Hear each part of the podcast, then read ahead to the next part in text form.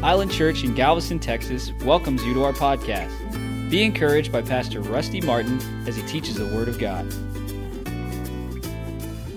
Hallelujah. In your Bibles, you can turn to, let me find my first scripture here, 1 Corinthians. Thank you, brother. Chapter 6. Hallelujah.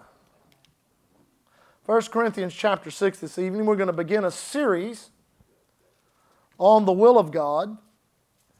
And you know, when you say that or you use that terminology, use that phrase, it paints a very broad picture from uh, everything from what is the will of God to uh, how do I find the will of God? Uh, what do I do when I find the will of God? How do I implement the will of God? How do I walk in the will of God? How do I stay in the will of God? How do I complete the will of God? And how do we pass the will of God on to the next generation? So there's a whole lot to it. So we're going to take our time and go very slowly. Uh, uh, it was not, my, was not my plan to teach this direction. Something happened to me a couple of weeks ago. And in what happened, uh, the Lord uh, showed me a couple of things, said a couple of things to me, and said, Now you begin to, uh, to research, simulate, and transmit the revelation I give to you. So I, will just tell you what happened. I think I mentioned it on Sunday morning. A couple of weeks ago, I went fishing on a Saturday uh, morning and fished for a couple hours, and I came home, and uh, uh, I, am not, uh, I don't want to say this and make anybody mad, but it's just the way it is. I don't have to launch a boat or do any of that kind of stuff. I, I just get in my boat, go, and come home. So it makes it really easy. Amen. And when I get home, I usually uh, wash it. I wash it off with a hose, and and uh, I have a, a, a, motor that has a deal in it where I can uh, screw a water hose into it and cut the water on and, and flushes it out. And so it takes me about 15 minutes to get everything cleaned up, and I was kind of in a hurry. And I had a, my key, which there's a key, and then there's a, a, a round rubbery thing, and it's got a clip on the bottom, and that's called a kill switch. And when you put your key in, you've got to hook the kill switch up uh, that's the way they make boats these days, so that if you know you fall out of a boat or something like that, you're supposed to have that thing hooked to you, which I never do. Amen. But it cuts the mo- it cuts the motor off. That's why it's called the kill switch. Well, anyway, uh, I've only got one of those. I've got uh, an extra key, but it takes a lot to get all that stuff put back together. And in, in my in my hurriness, I, uh, I leaned over the boat, over the engine on the back, and I dropped that that water plug and that key in the water. And of course, they both, uh, uh, uh, the, the key immediately sank all the way to the bottom. And the, the, the water plug, they call it a freeze plug, the freeze plug floated. So I just scooped it up with the net. And I thought, well, how in the world am I going to get that key? So I, I got a rod. I had a rod, couple of rods with me, and I had like a bunch of big treble hooks. So I began to kind of go around there, seeing if I could get it. And I had a net uh, that you net fish with. I got the net, and I went back and forth, back and forth. And after about 30 minutes, I, I couldn't find that key for nothing.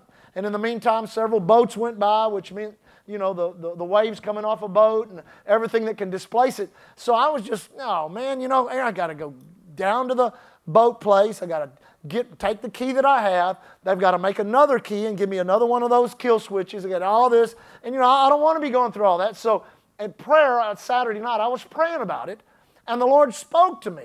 And I know when God speaks to me, He spoke to me and said, I want you to go and I want you to take, and he showed me a specific rake that hung in a specific place in my garage.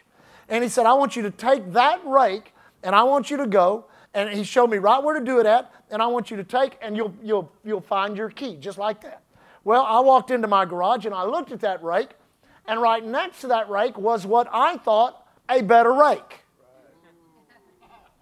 It was a leaf rake, it was much wider, it had better prongs on it. And I thought to myself, well, if that rake can get it, this rake can get it better. So I took that rake, and the first thing I noticed is that rake didn't sink, it floated. So I put my boat down all the way to the water, and I had to push that thing all the way down, and I went all around that motor, back and forth. There's no way, if that key was under that motor, I would have missed it with that big rake. And I probably took another 30 minutes doing that after prayer that night, no key. So that Sunday, Sunday morning came, Sunday afternoon, I had to leave, go out of town. So when I was out of town, my times of prayer, things like that, the Lord spoke to me and said, You did not do what I told you to do the way I told you to do it. That's why you have failed. And then he said to me, That is the problem with a lot of people in the kingdom of God, is they do not do what I tell them to do specifically the way I tell them to do them. Therefore, they get very frustrated. They get very angry. And the Lord actually, I guess he's kind of making fun at me. He said it like this He said, They actually think they've got a better rake, which is a better way of doing something. God tells you to do something, and, you've got a better way, you've got a better way. But the problem that you have in that is that when God tells you to do something, He's going to be in it. Which means it's not going to be natural, it's going to be supernatural. So I, I prayed and repented, and I couldn't wait to get home. And I got home, and I put that one rake up, and I got the rake He told me to get. And I went down there and put that boat down again and made one swipe and I didn't feel anything. And immediately the enemy gets into your mind and says, Yeah, you've missed it again. It wasn't God. And when I turned it and came back the other way, I heard a click. And when I pulled it up, that key and that kill switch were hanging on that rake. Now you say, well, Dad, come on, you know, you, you're, you're trying to equate something that really has nothing to do with God to, to, to your life. I'm telling you, you better understand God, how He works, how He speaks, and how He will deal with you. If you do not do that, you will never understand the will of God. Now, in using the term the will of God, there is a presupposition in us that there is like, you know, people that get under the sway of the devil and all this kind of stuff. And then there's the rest of us, and then there's people that, quote, walk in the will of God. There's like there's three dimensions on this earth of, you know, well, you know, there's people, you know, we try to lock up as many as we can because they all do bad things and they're all doing what the devil wants them to do and then there's all the people over here that are holy rollers and this and that and, and you know all this kind of stuff and they're trying to do the will of god. But then there's the rest of us who are normal. Come on. I mean this is the way we think. There's the re- we've got our jobs we've got our families We've got our careers. Hey, look, Pastor, we're just trying to pay the bills. We're just trying to keep from getting the flu this year. We're just, you know, we're just, uh, we like to come to church. But listen, as far as this will of God stuff is concerned, you know, that's, that's a little too far for me, a little too deep for me. First of all, the first thing you don't understand is ownership. Everybody say ownership. Now, did you turn to, to 1 Corinthians? Let me, let me read you a scripture and we'll, we'll take off from that point. 1 Corinthians chapter 6. Look there in verse Look there in verse 19. It says, What? With a question mark. Know ye not that your body is the temple of the Holy Ghost which is in you? Everybody say this My body is the temple of the Holy Ghost which is in me. Now, that's not a theological supposition.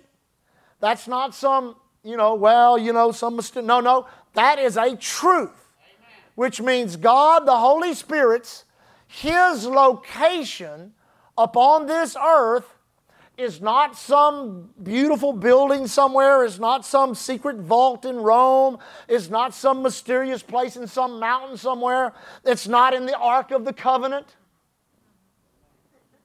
Come on, church. Some people try to convince us that the presence of God is still in the Ark of the Covenant. It's not. Uh, Harrison Ford was wrong. Raiders of the Lost Ark was wrong. There was no presence in that ark.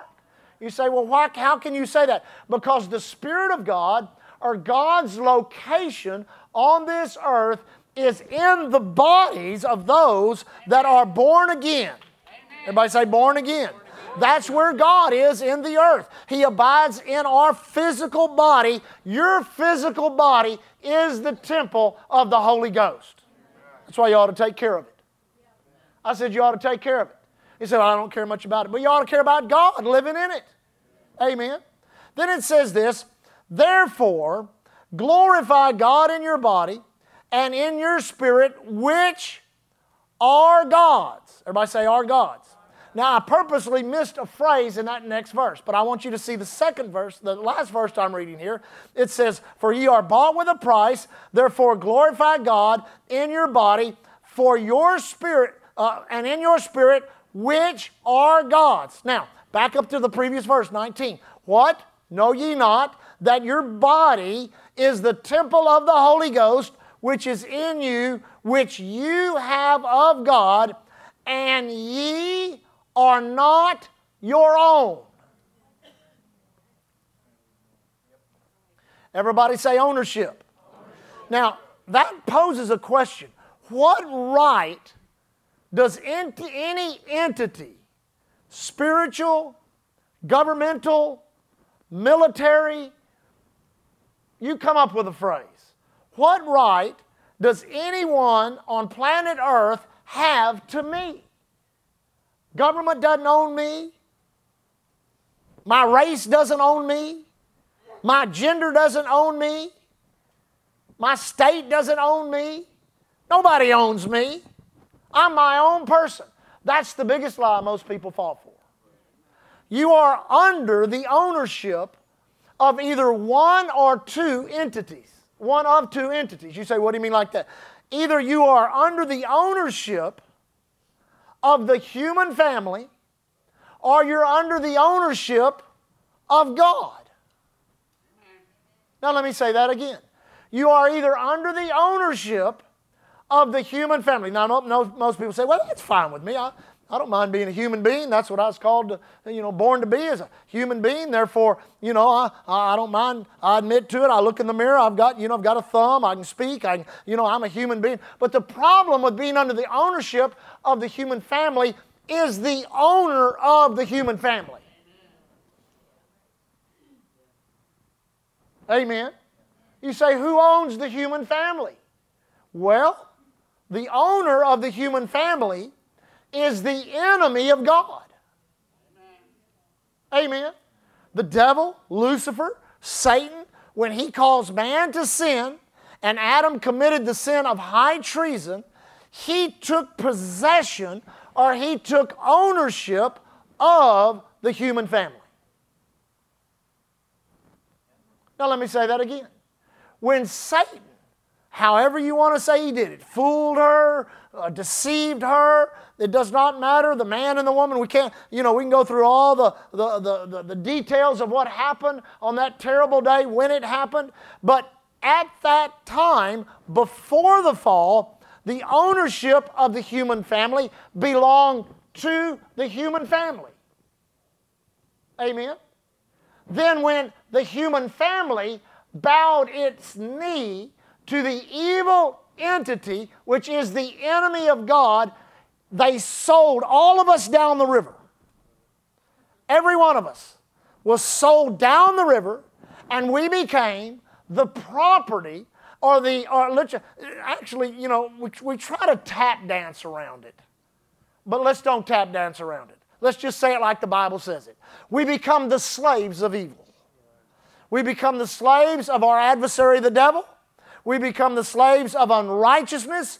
We become the slaves of immorality. You say, well, there's a lot of good people out there. That's the one thing you must understand is the willpower of the human family, the will of God, and the will of your adversary. If you don't understand the willpower of the human family, or the will of your enemy, or the will of your Savior, you won't understand any of this stuff.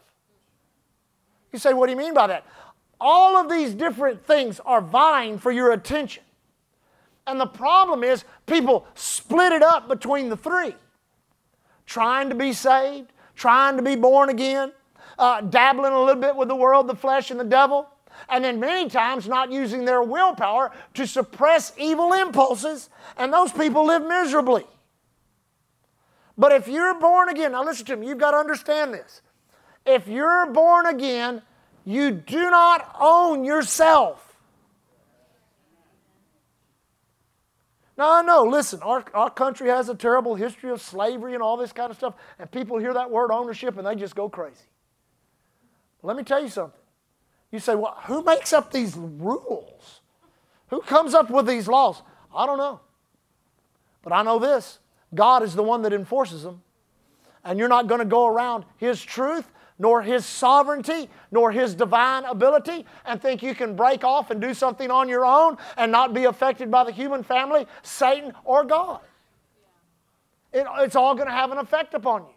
So when you begin to understand, as a born again Christian, as a believer in the Lord Jesus Christ, as Lord and Savior, you are not your own. You are born with, you are, you are bought with a price. You say, what was that price? It was the most expensive price ever paid for anything in the universe. It was the blood of the Lord Jesus Christ that purchased you. That's how valuable you are to God. You are so valuable to God that He used the blood of His own Son to purchase you, and the Bible calls the purchasing process redemption. Amen? So once you're born again, you belong to the Lord. Now, that poses many questions, all right? Now that I'm saved, what do I do? Now, I remember being born again as a young child, and, but one thing I can say this as, as a six year old, seven year old, eight year old, nine year old, 10 year old, uh, uh, 11, 12, 13, 14, about 14 or 15, I started getting away from the Lord. I really never considered the will of God. I wish I would have. Maybe it would have had a greater impact on my decisions. But we must understand there are two things that literally are the thermostats of our behavior when it comes to how far we yield to God or to how far we yield to the flesh, the world, and the devil. You say, what is that? It's your willpower. Listen, there are people who have used their willpower to suppress every evil impulse that ever came into their mind. I mean, they don't cuss, they don't do drugs. They don't drink alcohol. They don't beat their wives. They've raised their children. They put their kids through college. They've blessed their grandchildren. But they've died and they've gone to a sinner's hell because they did not use their willpower to yield to a Savior and they did not use it to recognize they were a sinner in need of a Savior. And that's one thing about God, He does not usurp human will. And then there are those that get born again, but never consider that God has a will for them apart from their own will that was developed by their human experience. Now, let me say that again. There are those that are born again and never consider that there is a will of God for them apart from the will of their human experience. So, therefore, many of them do this they use their willpower to try and be good as they serve God, but they use their talents, their abilities, and their money to, to chase after their own ambition and ego. Amen? You say, well, what difference does that make? God's got a better plan for you. God's got a better way for you. God's got a, got a better way of doing things in your life. Now, the, I was in praying over this, teaching on this there's a couple of points, strong points that we need to make. Now, let me just say this. Your current problem is not an indicator of whether you're in the will of God or out of the will of God. Now, let me say that again. See, because people they'll hear just a little bit of teaching on this and go, that's my problem. I'm out of the will of God. That's why I've been fighting the flu. That's why we ain't got any money. That's why we can't pay our bills. That's why we can't do this. That's why we can't do that. Now, now if you'll go study the Apostle Paul, you'll see that in the will of God, he was whipped. He was tortured. He was stuck on a ship that, that, almost, that almost went under and killed everybody. But the grace of God was so strong upon his life that whatever the adversary tried to bring against him that was counter to the will of God, he was able to use authority and the power of the Holy Ghost to overcome it. And the thing about being in the will of God is this it does not exempt you from any of the crises of life. It does not exempt you from financial problems. It does not exempt you from the flu. It does not exempt you from the, uh, uh, uh, you name it, whatever disease. It does not exempt you from any of that. But what it does do, it gives you a platform to stand in in which you can exercise the authority and the power of the Holy Ghost in order to overcome it supernaturally. Amen. Because a lot of people, as soon as as soon as a lot of flack starts coming into their life, they'll hear some teaching on the will of God. They'll think that's what I need to do. I need to get into the will of God. So they'll start praying. They'll start coming to church. They'll start reading their Bible. They'll start tithing. They'll start offering. And next thing you know, the enemy comes into their life and starts to beat their brains out. They start having family problems. They start having financial problems. They start having physical problems. And they come to the conclusion of this man, I'll tell you what, it ain't worth it. Amen? But in reality, the enemy knows that a believer in the will of God will suppress darkness upon the earth just like Jesus did when he walked on the earth. Therefore, he's going to do anything and everything he can do to keep you out of the will of God. Because if you can get in the will of God, your faith is going to work, your authority is going to work, God's power is going to work, the anointing is going to work, and eventually you're going to fight your way out of your current problems, and you'll find on the other side of your current problems are more problems. You say, Pastor, I'm just believing God. I'm going to get to the place where I ain't got any problems in the, eh, on this earth, no financial problems, physical problems, mental problems, kind, and that day will come. But you won't be here. Your body will be here, but it will be vacant. The Holy Ghost would have left, and you would have left. Can I get a better amen than that? Now, with that in mind, let's go to the book of Colossians. Go to Colossians chapter 1. Everybody say the will of God. Now, I wanted to begin. I, there were several scriptures I could have used as a jumping off place. But let me just say this it is imperative that you, as a believer, do everything you can do to get into God's will for your life. Now, let me say that again. It is imperative that you, as a believer, and as we go through this teaching, you'll see that there are things unique to all of us. You say, What do you mean by that? Something, there are things that all of us do that include us all in the will of God. I call it the generic will of God, that which is of God that every believer is supposed to be practicing and doing. Then there's the specific will of God. I've categorized it over the years like this your calling, everybody say your calling, and all of us have the same calling. But then there's our destiny, everybody say destiny. Everybody has a different destination in the kingdom. Amen. So I, I, felt in my spirit to begin with the prayer in the New Testament that helps us understand God's desire and willingness to not only show His will to us, but implement it in our lives as we cooperate with it. Now, uh, look at verse uh, look at verse 8 there. It says, For this cause we also, since the day we heard it, do not cease to pray for you and to desire that you might be filled with the knowledge of His will in all wisdom and spiritual understanding. Now, notice that again that you might be filled with the knowledge of His will in all wisdom and spiritual understanding. Now, now notice that again. That you might be what? Filled not with his will. Did you get that? Not with his will. That you would be filled with the knowledge of his will. Everybody say knowledge. So, what you need when it comes to the will of God for your life is knowledge. Everybody say knowledge. Now, here's the thing if it says that we might be filled, that must be, mean that there must be places in life where we're empty. Or we only have a little bit.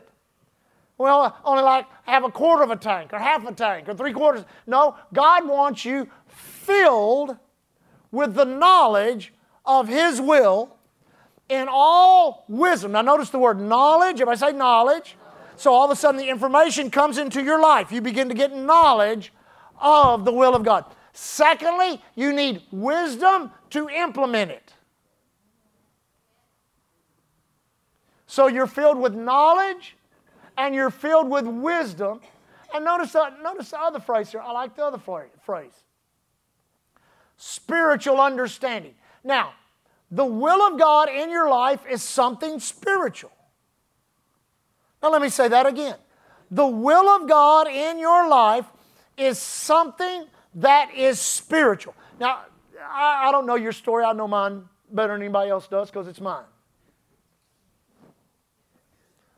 30 something years ago, I got right with God after being away from God for over a decade. I got right with God on a Wednesday night, prayed and asked the Lord back into my life, knew that He had brought me back into fellowship, forgiven everything that I'd done. And my parents had come in from church, shared that, shared what would happen uh, with them, then went and got in bed. And in bed, two words came to my mind. Now what? And those two words opened up a floodgate of thought. I mean, a floodgate of thought. Every kind of thought you could think of.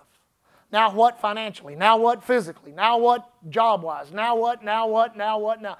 And the thing was, I had no answer for now what. Amen? I had no answer.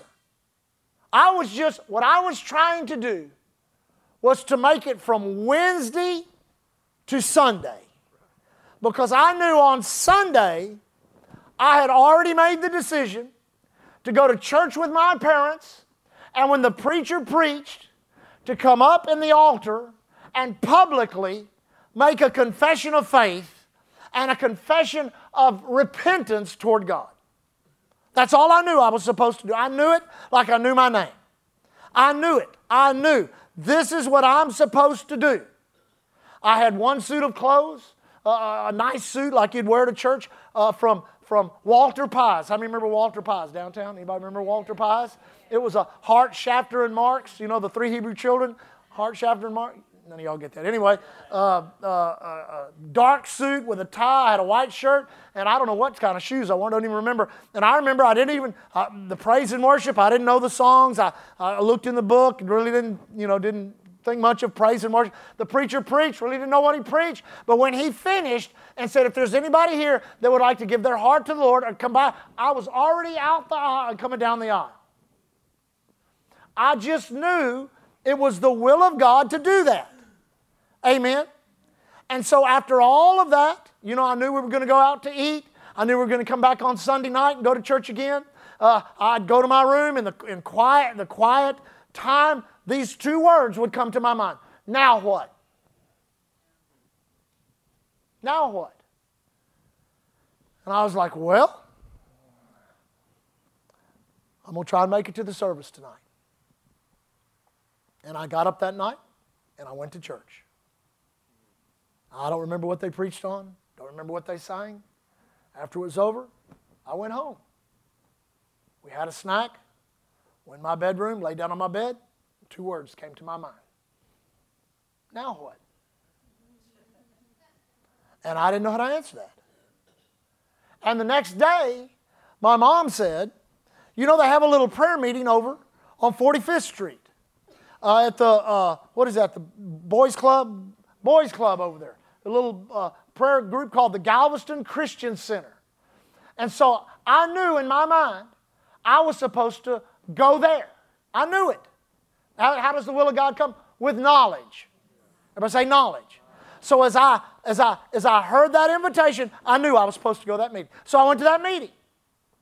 And in that meeting, I met a man named F.E. Ward. And F.E. Ward gave me these glowing prophecies. Wow, they were awesome. And everybody rejoiced that Rusty was serving God now and had repented from all of his evil deeds. And, and I came home that Monday night and, and I went into my bedroom and two words came into my mind. Now what? Amen?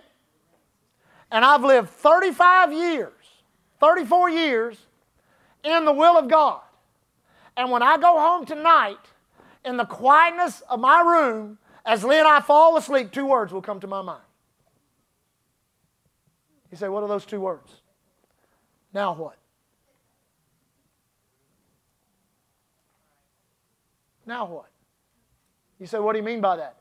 The two words that I've figured out in the last 34 years, now what, means this What do you choose? What do you choose? So you must understand that the knowledge of the will of God begins with a choice. And every time you mess up that choice, you move further from it. But every time you obey that choice, you move closer into it.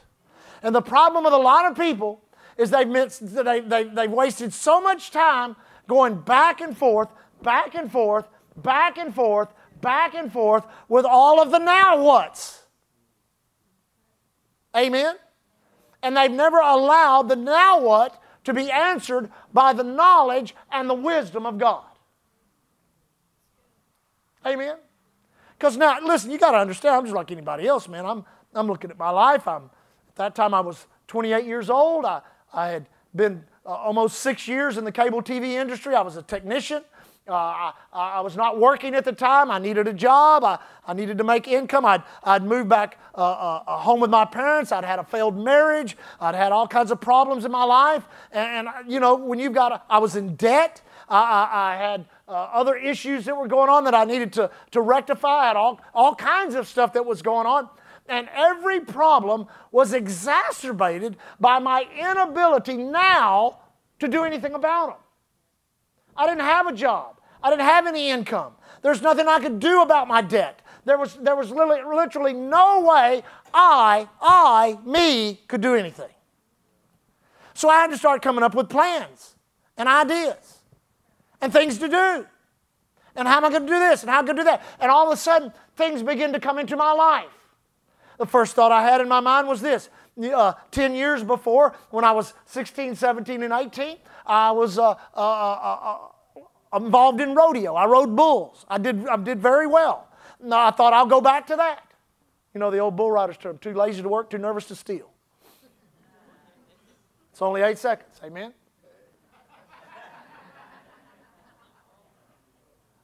So I made a decision.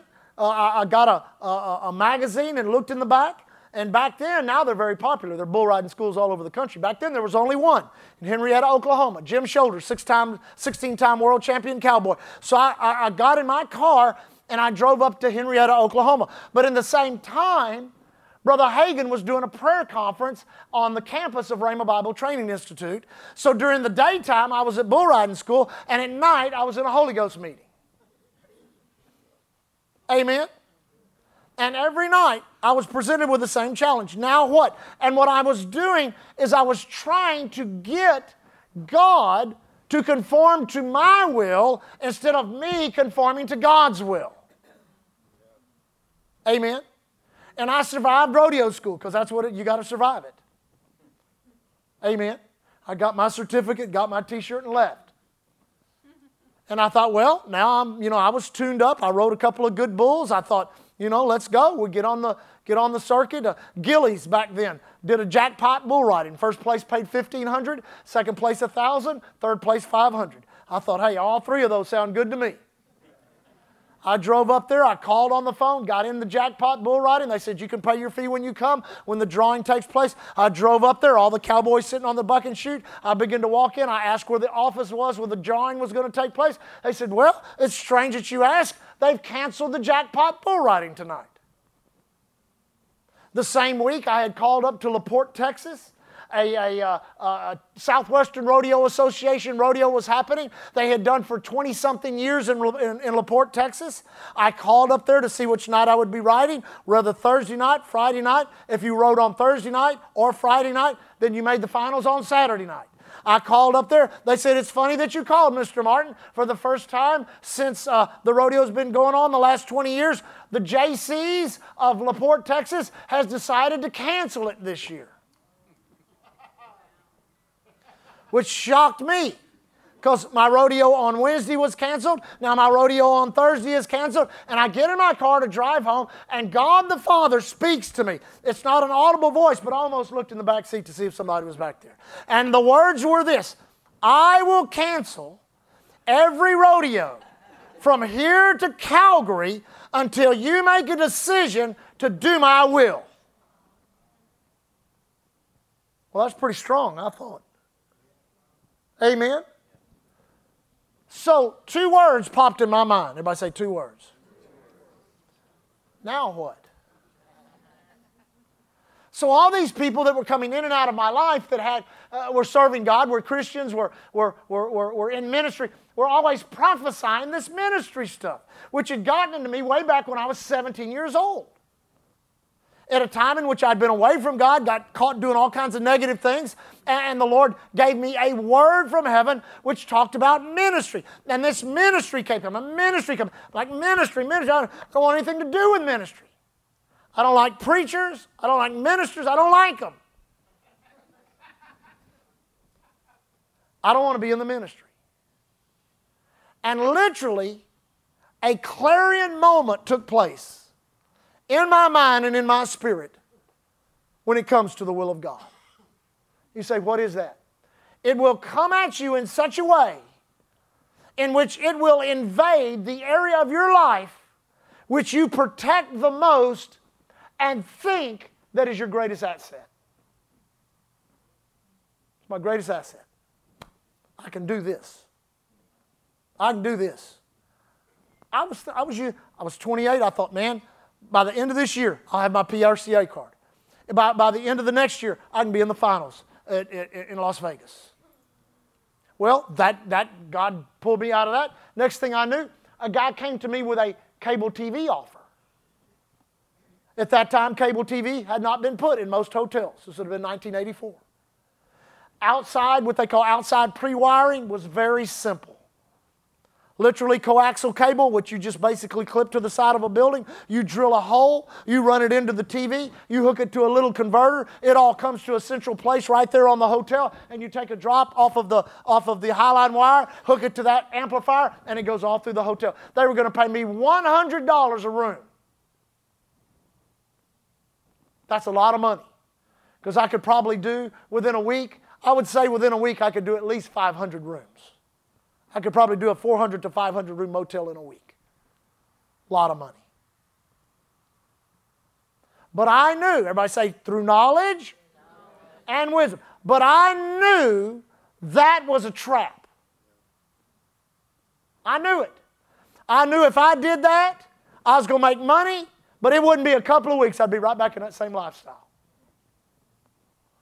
And I'll never forget on the phone telling that guy no. And him saying to me, Are you crazy? Do you not understand what I am telling you? Let me lay it out for you again. And I said, You don't have to. I'm not going to do it. He said, What are you going to do? And it came out of my mouth before I thought about it. I said, I'm going to Bible school. And when I hung up the phone, I thought to myself, oh my God, what did I just say? Amen. Everybody say through knowledge and through wisdom. So, Bible school, I say Bible school. So the, in July of 1984, I went back up to, to uh, Oklahoma. This time I went to Broken Arrow and I went purposely to Brother Hagin's Holy Ghost seminar right around July the 4th. And I stayed uh, around some people that were close to our family that had words of the Lord for me and all this kind of stuff. And I had an invitation to go to Rhema Bible Training Center, wonderful Bible school up in Broken Arrow, Oklahoma, which I felt like was my right and my heritage and, and, and the Lord uh, uh, spoke to me and told me, You're not going to go to Rhema. And I thought, But Lord, you told me I'm going to Bible school. He said, But you're not going to Rhema. I said, But Lord, I want to go to Rhema. He says, I don't care what you want. Do you want my will? And I remember driving home from Tulsa thinking, Now what? And when I got home on a Tuesday afternoon, my sister, who was living up in Houston, came home and had a brochure from Lakewood Church, and the three letters on the top were LBI, Lakewood Bible Institute. I read it, full time Bible school. It was going to start in September. This was in July of the year. And I read it and set it on my nightstand and fell asleep and had a dream. And when I was dreaming, I saw myself in that class at Lakewood Church. I saw Brother Osteen standing in a suit behind the pulpit teaching that class, and I knew that I knew that I knew that's what I was supposed to do. How does the will of God come? Through knowledge. And the problem is, you have to recognize the knowledge when it comes. The knowledge of what to do and the knowledge of what not to do. You say, well, that takes years. Listen, I was doing it. I was doing it the next day after I got right with God. Don't tell me you can't do it. Don't tell me you can't hear the Word of God. Don't can't tell me you can't have the knowledge of God imparted into your spirit. The problem is, so many Christians have had the knowledge of God so many times in their spirit and rejected it that it has calloused their heart. And now their heart is calloused to the knowledge of God, which makes it hard to find the will of God. You say, Well, what do I do if that's me? Here's your answer right here in this prayer. Every day, you need to get up and you need to pray. I still pray this prayer over myself every day. I have been praying this prayer for 34 years. Thank you, Heavenly Father, for the knowledge of your will and all spiritual understanding, that I may walk worthy of you, Lord, that I might be fruitful in every good work, and that I might increase in the knowledge of God. What knowledge is it talking about? The same knowledge that gets you into His will which means the will of God is progressive from the day you get into it till the day you go to your reward and pass it on to the next generation. See, we're not, we think we're all here out of some, you know, strange circumstance. No, no, no, no. We're here because there were men of God in days gone by that fulfilled the will of God for their life. The Kenneth Hagins, the John Osteens, the Oral Roberts, the T.L. Osborns, the Lester Sumralls, that all got into the will of God and fought to stay there and pass this glorious doctrine on to the next generation, we are a product of that. We're a product of men that got in the will of God. I'm telling you, not every church can say that. There are a lot of churches that are not, that are not products of men that were in the will of God. They're products of their denomination. They're products of theology that has been guarded for hundreds of years. And I like what one preacher said about it. He says, What they do in that situation is rejoice over what God did years ago while rejecting what He's doing today. So, what you have to make a decision is in your life is this how bad do I want the knowledge of God and the will of God in my life? Now, let me just say this. Everyone in here, it is my prayer for you that you want it so bad you don't know what to do. And if you don't, I'm going to pray that God will give it to you. You say, why is that? The alternative to being a believer, a born again Christian, and living outside the will of God is dire. Now, let me say that again. Being a born again Christian on the earth at a time, a day, and an hour in which so much knowledge is available so much out there that you can do, so many opportunities to be fruitful in the kingdom. And you just say, Well, I'm not going to do that. Then what other will are you going to yield to? Because you, you, you will yield to a will. Now, let me say that again. You will yield to a will. And it's either going to be the will of God that you yield to and fight to find it, and fight to stay in it and fight to do it and fight to understand it and fight for the knowledge and fight for the wisdom? Or you just let go, apathetic, complacent, and you will just fall into the human will? And when you fall into the human will, being a believer, it's like you're in a royal family in which your benevolent king wants to give you everything that He has, but you choose to pack up your bags and go to the worst side of the town and live with the most impoverished family. Now, nobody in their right mind would do that, would they? But people do it all the time in the kingdom. So, what you should do between now and next Wednesday, or now next Sunday, pray about the will of God in your life. Ask yourself, how bad do I want the will of God? How bad do I want it? Like we said, it doesn't mean that all your problems are going to be over. Doesn't mean you instantaneously get healed. Doesn't mean instantaneously you get all this money into your uh, financial bank account. What it means is you are now placing your life and your future in the hands of correct ownership. Now, let me say that again. What you are doing is you are placing your life, your plans, your will in the hands of correct ownership. You say, why is that? God owns you. You belong to Him. You're not your own. You've been bought with a price. And I guarantee you, God, now listen to me, values you more than you value yourself. Amen. Now let me say that again. Some of you need to hear that. God values you and wants the best for you more than you value or want the best for yourself.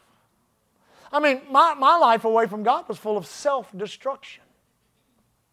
And every hour, day, month, minute, second that you live outside the will of God, you're living in the arena of self destruction.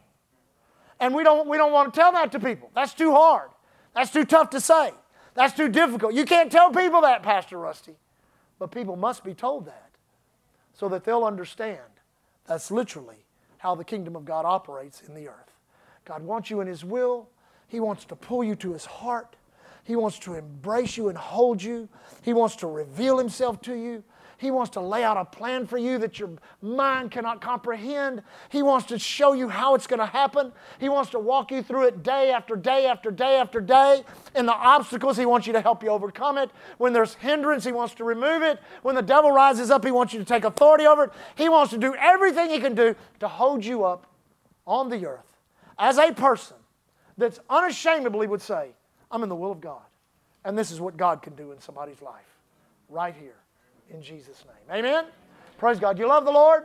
Stand on your feet. Glory to God. Father, we bless your name tonight. Now, Lord, we pray over Island Church for the knowledge of your will in all spiritual understanding, that we may walk worthy of you, Lord, be fruitful in every good work, and increase in the knowledge of God. We desire your will as individuals. We desire your will as families. We desire your will as a church.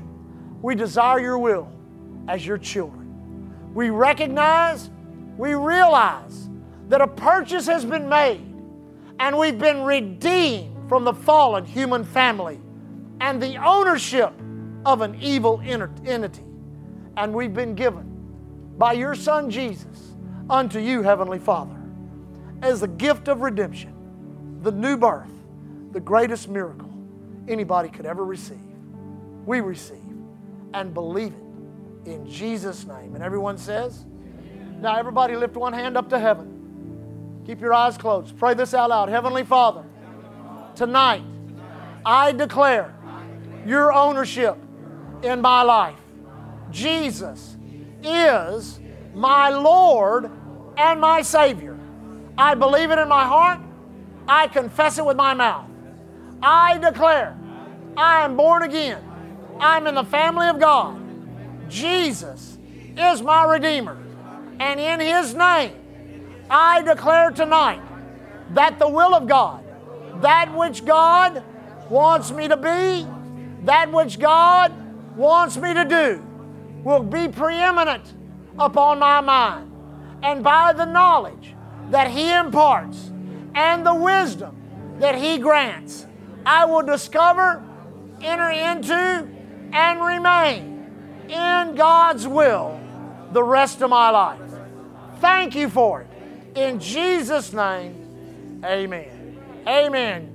Father, thank you for tonight, for your words. Thank you for your presence. Thank you for your anointing. As we leave tonight, we continually proclaim our protection and safety. Thanking you, Father. No evil befalls us, no plague comes nigh our dwelling place. Angels have charge over us in our travels and in the righteous labor of our hands. We thank you, Father. No evil plans of wicked men, no problems, situations, circumstances, tragedies, or calamities come nigh us in any way. But you, Father, through your angelic host, bear us up, lest at any time we should dash our foot against a stone. Thank you, Father, for protection, for safety, and for blessing. Thank you for a door of utterance. Let us go forth from this place, thanking you, Father, that each and every one of us are available to you to be used at any time, to be a blessing to the people, a problem to the adversary, a miracle in someone's life, an answer to somebody's prayer. We thank you, Father. As we leave tonight, we walk in faith and love towards you. We walk in love toward one another. Thank you for our church. We leave as the ambassadors of Christ you've called us to be, thanking you, Lord, here at Island Church. We're covered by the blood, empowered by the word, and anointed by the Holy Ghost. Thank you for listening to Island Church's podcast. To find out more information about Island Church in Galveston, Texas, visit our website at islandchurchgalveston.com. Hallelujah.